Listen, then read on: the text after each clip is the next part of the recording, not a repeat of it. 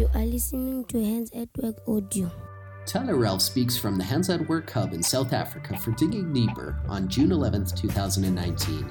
Tyler talks about our suffering and the resilience of our faith. So, before there was a, a country called South Sudan, it was all one country known as Sudan. And in Sudan, it was is very much a Muslim majority in the north and a Christian south. And there was lots of conflict between the north and the south. And in 2003, the north decided to carry out a genocide on the south. And they tried to wipe out, what they did was they decided they were going to wipe out all the males so that there would be no, they would discontinue that bloodline and cut them off. And so the men that were left, that weren't killed, there was this mass exodus and they left. They tried to flee. And so that, that journey that started for them was a five year journey to try and flee. And they fled a war where they had watched their parents been killed in front of them. They walked countless kilometers through the desert to where they were going, trying to go. They often walked by night, and they said, in the book I was reading about it, they were saying they walked in the dark. They'd be walking, and they'd hear sometimes the noises of a lion. And then you'd be walking, and they'd hear the lion attacking someone. But they, what, can, what choice do they have but to keep walking? They would hear it going on. And they fled to Ethiopia from Sudan. And in Ethiopia, they kind of they thought they found safe ground. And so they started to try and settle there, and then the Ethiopian army came in and shot at them and chased them out. And they fled again, and they ran down to Kenya. And they settled in this UN camp um, where they made it home. And they called these boys the Lost Boys. So they formed this kind of all male community in, in the, the safety of a UN camp. But as I, I also watched this documentary on them, and um, I watched one of, the, one of the boys who is now a man, he, in this movie, he stood up and he was just saying, he was, he was recounting the journey that they'd been on, the things that they witnessed, and how it was walking for, for five years trying to find a home. And he said, he said, maybe, maybe God grew tired of us. So he looked at that extreme loss and the, the difficulties they faced and the horrific things they saw, and he decided that God had abandoned them, that God had left them to die. And by a worldly estimation, meaning as the world sees it, he's not, maybe he's not wrong to come to that conclusion. And it's maybe it's even easy for us sometimes to look at our own situation and think, God's nowhere here. God's abandoned me now. But even in the pain that they endured, God had not abandoned the lost boys or stopped hurting for their situation. He was still there with them. And in saying that, I'm not meaning to downplay the extraordinary suffering that they experienced, the things that they endured, or to imply somehow it's easy when you face that kind of difficulty to, to hang on to God through the pain and recognize His love in there. But nonetheless, it, His love is there, and we have to learn how to hang on through whatever storm may come so that we're not swept away that we do not lose that God given purpose in our life because of the trials that we face. I think this past Monday that we just experienced, I think a lot of people felt a lot of things in that from what I saw and heard from people. And it was clear that, that many people are facing challenges right now. And some of them are big battles. So I wanted to talk a bit about facing those hard times because we know life has many ups, but there are also challenges sprinkled in throughout it. Challenges are not something that is like a once off in your life and then and then it's finished. It's something we must learn to live with as a part of our lives. And we need to learn to not just make it through the challenges, but to actually live well whenever we face, even in facing tough times. I think we need to understand suffering better. We need to also better understand God's love for us and understand what He wants for our lives. So I hope to touch on a few of those things here. Firstly, to talk about suffering. Now, I don't claim to be any kind of expert or understand suffering in any kind of depth, really. Or I'm not able to explain the specific circumstances around the deep suffering in the world. That's obviously far beyond me. But there are a few things from my experience that I do understand about suffering. And knowing these things helps me make sense of when I go through those hard times. Firstly, when the religious leader asked Jesus and said, What is the most important commandment? And Jesus said, Well, the most important commandment is to love God with all that you are and to love your neighbor as you love yourself. So, according to Jesus, love is the most important. And we were designed lovingly before we were ever born.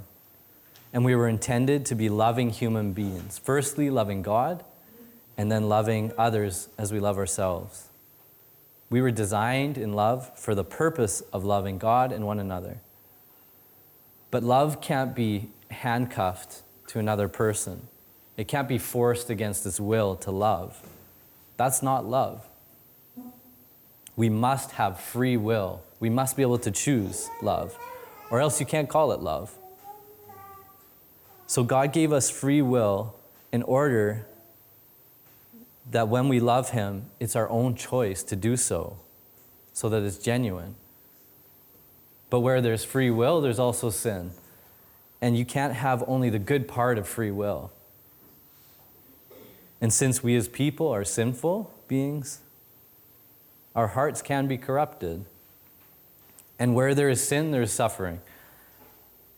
So suffering is not there because of some lack of love from God or neglect from Him. It's there kind of as a side effect because we've been given that free will. The second thing is that, you know, Alicia and I, you, or you guys prayed for us in our 12 years together. And I can definitely say that Alicia and I have walked some tough roads together already in our first 12 years. And in that, we've been pushing, trying to, as we work on our marriage. And one of the things we've done is to read um, a book by this pastor called Timothy Keller. And he, he co wrote this book with his wife, but one of the most basic parts of this book is also the part that hit me the hardest. He was saying, roughly, in, in a short version, he's saying that often as people, we enter marriage thinking that our partner exists to make me happy all the time and to fulfill me completely. And when a partner falls short of perfectly completing me, then, then I decide that we're not meant to be together anymore. Of course, marriage has highs and it has lows, and we're all flawed. Which means, if it were true that we were meant to completely, me and Alicia were meant to completely fulfill each other, so that our spouse would lack nothing, they'd be completely fulfilled, then all marriages would be doomed. We are all flawed and can never be that perfect spouse that we see in the movies or read in the books. It's those movies and those books we read that taught us to think about marriage in that wrong way. Those things have shown us that we find, the way I see it, it's shown us we're meant to find that perfect person, and then we go on effortlessly and perfectly content for the rest of our lives together. So often, when people's marriage doesn't come as easily as you saw in the movies, then we want a divorce. Timothy Keller says, when we're doing this, we're trying to put our spouse in that place that God's supposed to fill in our hearts. And marriage exists that we point each other towards God. God is the one who completes us. That's how it works. But without God at the center of our marriage, then we're just looking to our husband or wife to, to be that everything to us. So, as I was thinking about it, maybe that marriage trap that we tend to fall into, maybe that's similar in the way that we treat our relationship with God. In the same way, when our spouse falls short of our expectations, we can give up on our marriage. Maybe we feel like when we face those hard times in life, like God isn't living up to his end of the deal, and something's wrong here, and we lose some of our faith in God maybe we believe God may not actually come through for us.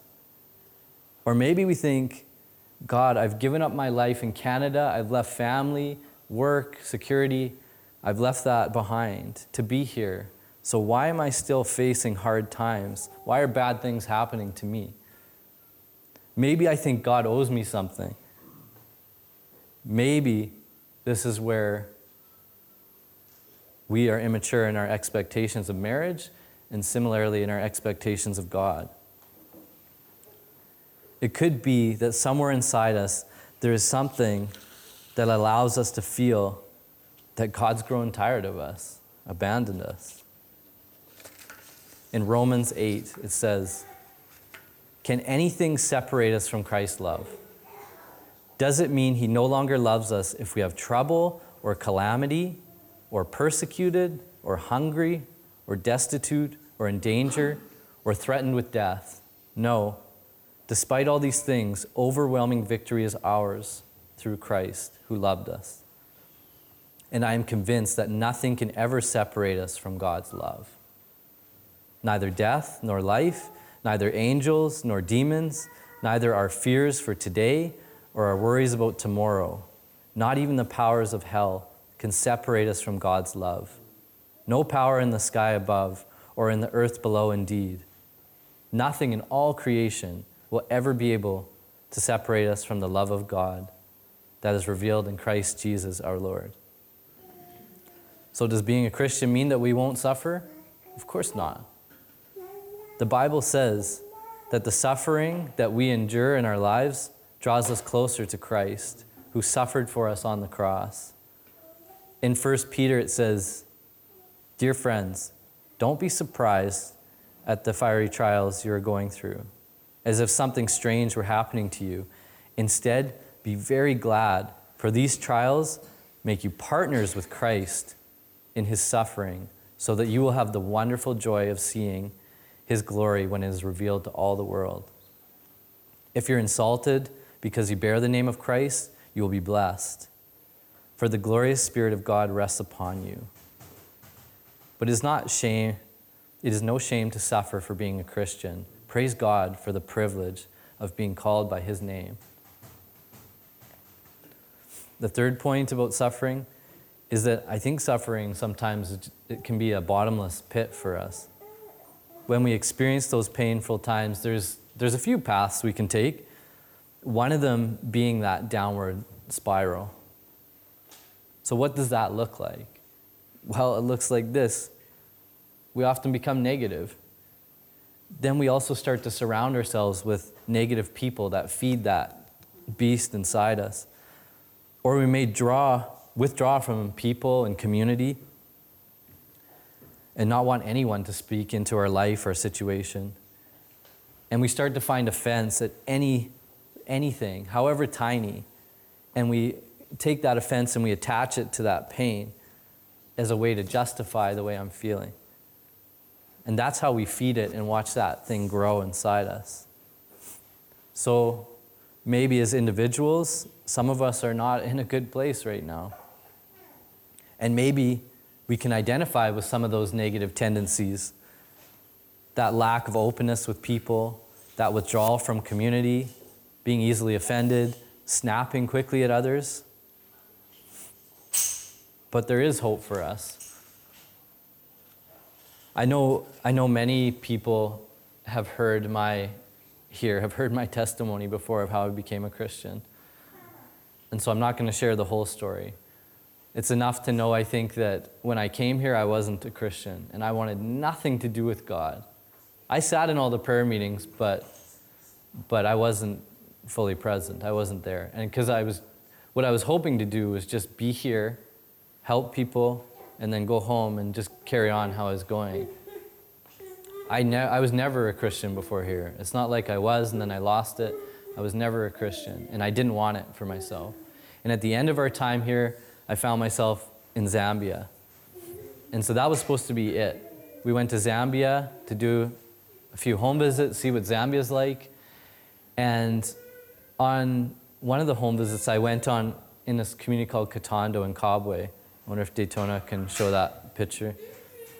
Um, I met, I met a guy named Peter. This is Peter. And I'll always remember, every time I tell this story, I tell this part, but when I, I walked around the corner and I saw him sitting in his hut, and you can't tell from this picture, but the way he was sitting was like, you know, when you look at someone, you can just tell that person doesn't walk. They're not able to use their legs, they're not able to use their hands the way he was holding them. And so we sat with him. He had a big smile on his face, and the care workers were like, How, one, how is he out of bed? And two, why, why is he smiling so much? And we walked over and we just sat with him, and he shared his story with us. And he said he was a soldier, he fell down on a march one day, and then he hasn't walked since. He was obviously strong, proud man, and then the next day he was stuck in bed for as long as he could see. His wife passed away after that, and then his kids abandoned him. They were alive, but they lived far away and didn't care for him at all. He lived with these relatives that were far, far removed relatives. You know what I mean? It was nowhere, it wasn't like an auntie or an uncle, it was far back. So they left him in this tiny little hut that he slept. He had enough room for a bed and then be able to get up and walk out if he could walk. That, that's the size of that little hut he was in. And he couldn't plant a garden for himself, he couldn't feed himself, he couldn't go to the toilet himself, he could do nothing by himself. And when I listened to him, though, he had something I'd never heard before. He had this faith that was unbelievable. He, it wouldn't be shaken by his circumstances. He, he said how much he loved God and trusted in God. He even had hope that he would walk again one day. And I was listening to all that, and for me in my mind, that justified that's why I don't believe in God, right there. Because why would God let that happen to someone? And my, my own grandfather, we cared for him as he passed away from cancer. He lived with us. And I think I, I kind of paired the two together, and I imagine if that was my grandfather who lived like that, that's tough. And I couldn't understand it, but God had planted a seed in my heart from what Peter said. And it was through his words and his faith that I learned. I got like a peek at what is faith. And I understood, not right away, but through time, I understood. And Krista Roby, for those who remember Krista, went and visited him. I didn't know that at the time. She'd visited him, and he did walk before he passed. He took steps, she said. So he was right. But he passed before I came back to Africa, so I never got to see him again. But I did get a chance to write him a letter, which the care workers gave to him, to say what he had done for me, to save me. In Hebrews 11, it says, Faith is the confidence that what we hope for will actually happen. It gives us assurance about the things we cannot see. What we may find purpose somewhere mixed in that pain and suffering. Peter saved me in the midst of his pain and his suffering through his faith and his obedience. I remember being with Vusi in Swaziland in our old community in Kapunga, and we were doing a home visit to this gogo way in this remote area. And she was just laying on the cement floor like this. and had a blanket over her. And they said, She's got cancer and she's just waiting to die. But when we started to worship on that home visit, she sprang to life. And, and she had that same faith that Peter had. And again, it was it just did something in my heart. And to hear people like Peter and that Gogo in Swaziland, you can't not be changed in your heart by those things. And it made me think about it. Could I inspire someone to faith simply by seeing my steadfast love in spite of whatever hardship I'm facing? What an amazing privilege that would be. We're called to be purveyors, to give hope, to bring hope to those who have lost theirs. And if we are able to experience loss and pain and still hold tightly to God in it, what could that do for someone else? What could that do for our own growth? In Romans 5, it says, We can rejoice too when we run into problems and trials, for we know that they help us develop endurance. And endurance develops strength of character, and character strengthens our confident hope of salvation. And this hope will not lead to disappointment, for we know how dearly God loves us, because He has given us the Holy Spirit to fill our hearts with His love. Through the trials we face, we realize our own weakness, and therefore we understand our dependence on God. And realizing our need for God draws us closer to Him so that we can understand how deep His love is for us. And that's how we're able to endure when we understand that. Ephesians 3 says, and, you may, and may you have the power to understand, as all God's people should, how wide, how long, how high, how deep His love is. May you experience the love of Christ though it is too great to understand fully. Then you will be made complete with all the fullness of life and power that comes from God. It was interesting on that Monday morning prayer that we sat together. On one hand, I found it painful to hear, you know, what other people are going through right now. And and it was challenging us. I think God was challenging us deeply as a community in the way that we care for each other as real brothers and sisters, to stick together in that. But I also think God was saying to us, This is life. Look how Christ suffered in his life for our sake. Amongst the joy in our lives, there will always be challenges that we face.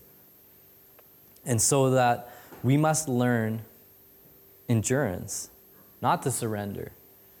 And as we endure, we will be witness to other people, the way Peter was for me. In our, in our small group on Wednesday, I don't know where everyone is right now in their watchword booklet, but for us, we're looking at that part of caring for other people. And when we looked at, I think one of the questions why was, what are the reasons why you struggle to care for other people sometimes?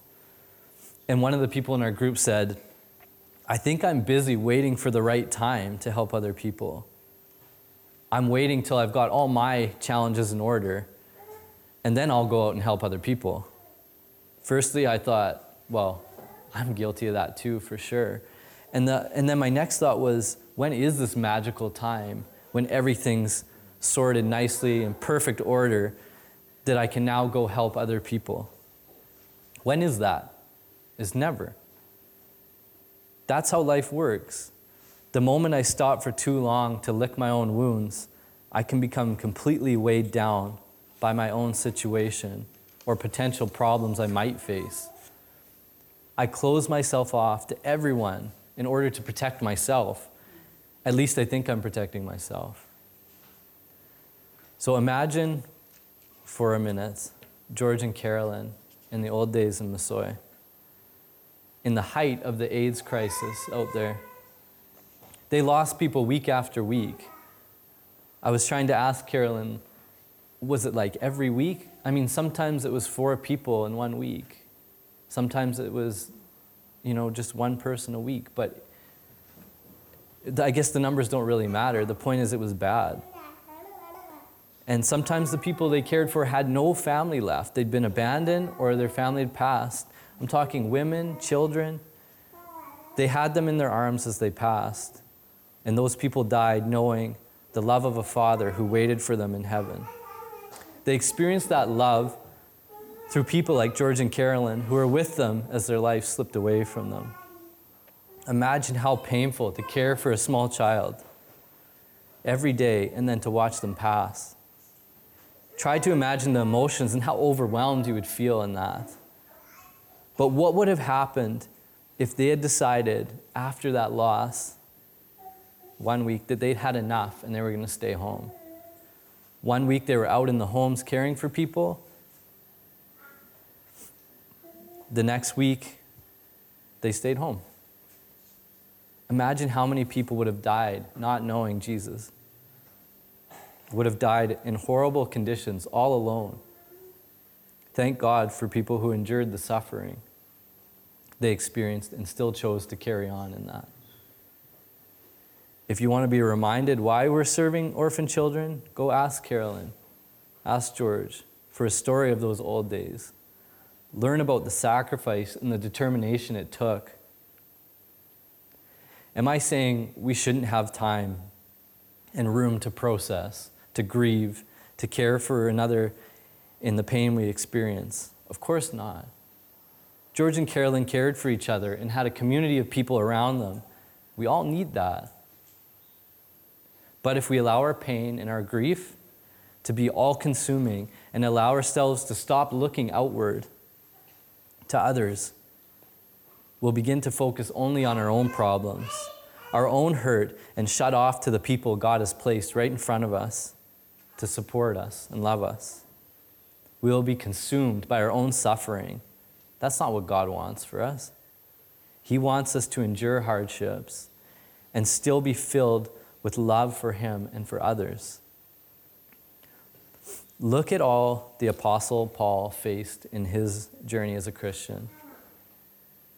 In 2 Corinthians, it says, this is Paul speaking. He says, I've worked harder, been put in prison more often, been whipped times without number, and faced death again and again. Five different times the Jewish leaders gave me 39 lashes. Three times I was beaten with rods. Once I was stoned. Three times I was shipwrecked. Once I spent a whole night and a day adrift at sea. I've traveled on many long journeys. I've faced danger from rivers and from robbers. I've faced danger from my own people, the Jews, as well as from the Gentiles. I've faced danger in the cities, in the deserts, and on the seas. I've faced danger from men who claim to be believers but are not. I've worked long, enduring many sleepless nights. I've been hungry and thirsty and have often gone without food. I've shivered in the cold without enough clothing to keep me warm. If anyone ever had a reason to give up their ministry and say, enough is enough, it was Paul. Paul experienced all this and never stopped loving and never gave up on his devotion to his God given purpose in life. That's only possible because of the love Paul had for God and his understanding of God's love for him. How many people have been led to faith because of Paul's obedience to God, because of his endurance in the face of adversity? Remember when the disciples were in the boat and that storm came in and they panicked? They woke up Jesus in the boat, said, Jesus, we're going to die. Did they completely lose sight of all they had just seen and experienced with Jesus? As soon as that first wave hit their boat, they just go into chaos. Did they not yet fully understand how much they were valued and loved by Jesus? Did they not believe that God had a plan and a purpose for their lives? Did they forget the power of the one who was asleep next to them in the boat? Maybe your storm is right now, but in the storm, may you not forget who is in the boat with you. May we remember that we're never forgotten or abandoned. May we have the clarity to recognize in the middle of the storm that we need God and continue to lean on Him. May we remember how completely God loves us. May we continue to support each other when our boat starts to rock. May we remember that God has a plan and a purpose for our lives. And may we never allow fear or pain or anything to stop us from caring for those in desperate need. In conclusion, I just wanted to say through suffering, we're able to deepen our relationship with God. At the same time, our relationship becomes more resilient and able to withstand attacks. We learn to understand how much God loves us and our dependence on Him. Then we will learn to live in a way that our lives don't collapse as we face pain. We will learn to navigate the pain, which allows us to keep our eyes fixed on God and our hearts filled with joy, with hope, with love. Let me finish from 2 Corinthians. We know we now have this light shining in our hearts, but we ourselves are like fragile clay jars containing this great treasure. This makes it clear that our great power is from God, not from ourselves. We are pressed on every side by troubles, but we are not crushed. We are perplexed, but not driven to despair. We are hunted down, but never abandoned by God. We get knocked down, but we are not destroyed. And through suffering, our bodies continue to share in the death of Jesus, so that the life of Jesus may also be seen in our bodies. Thank you for joining us. www.handsatwork.org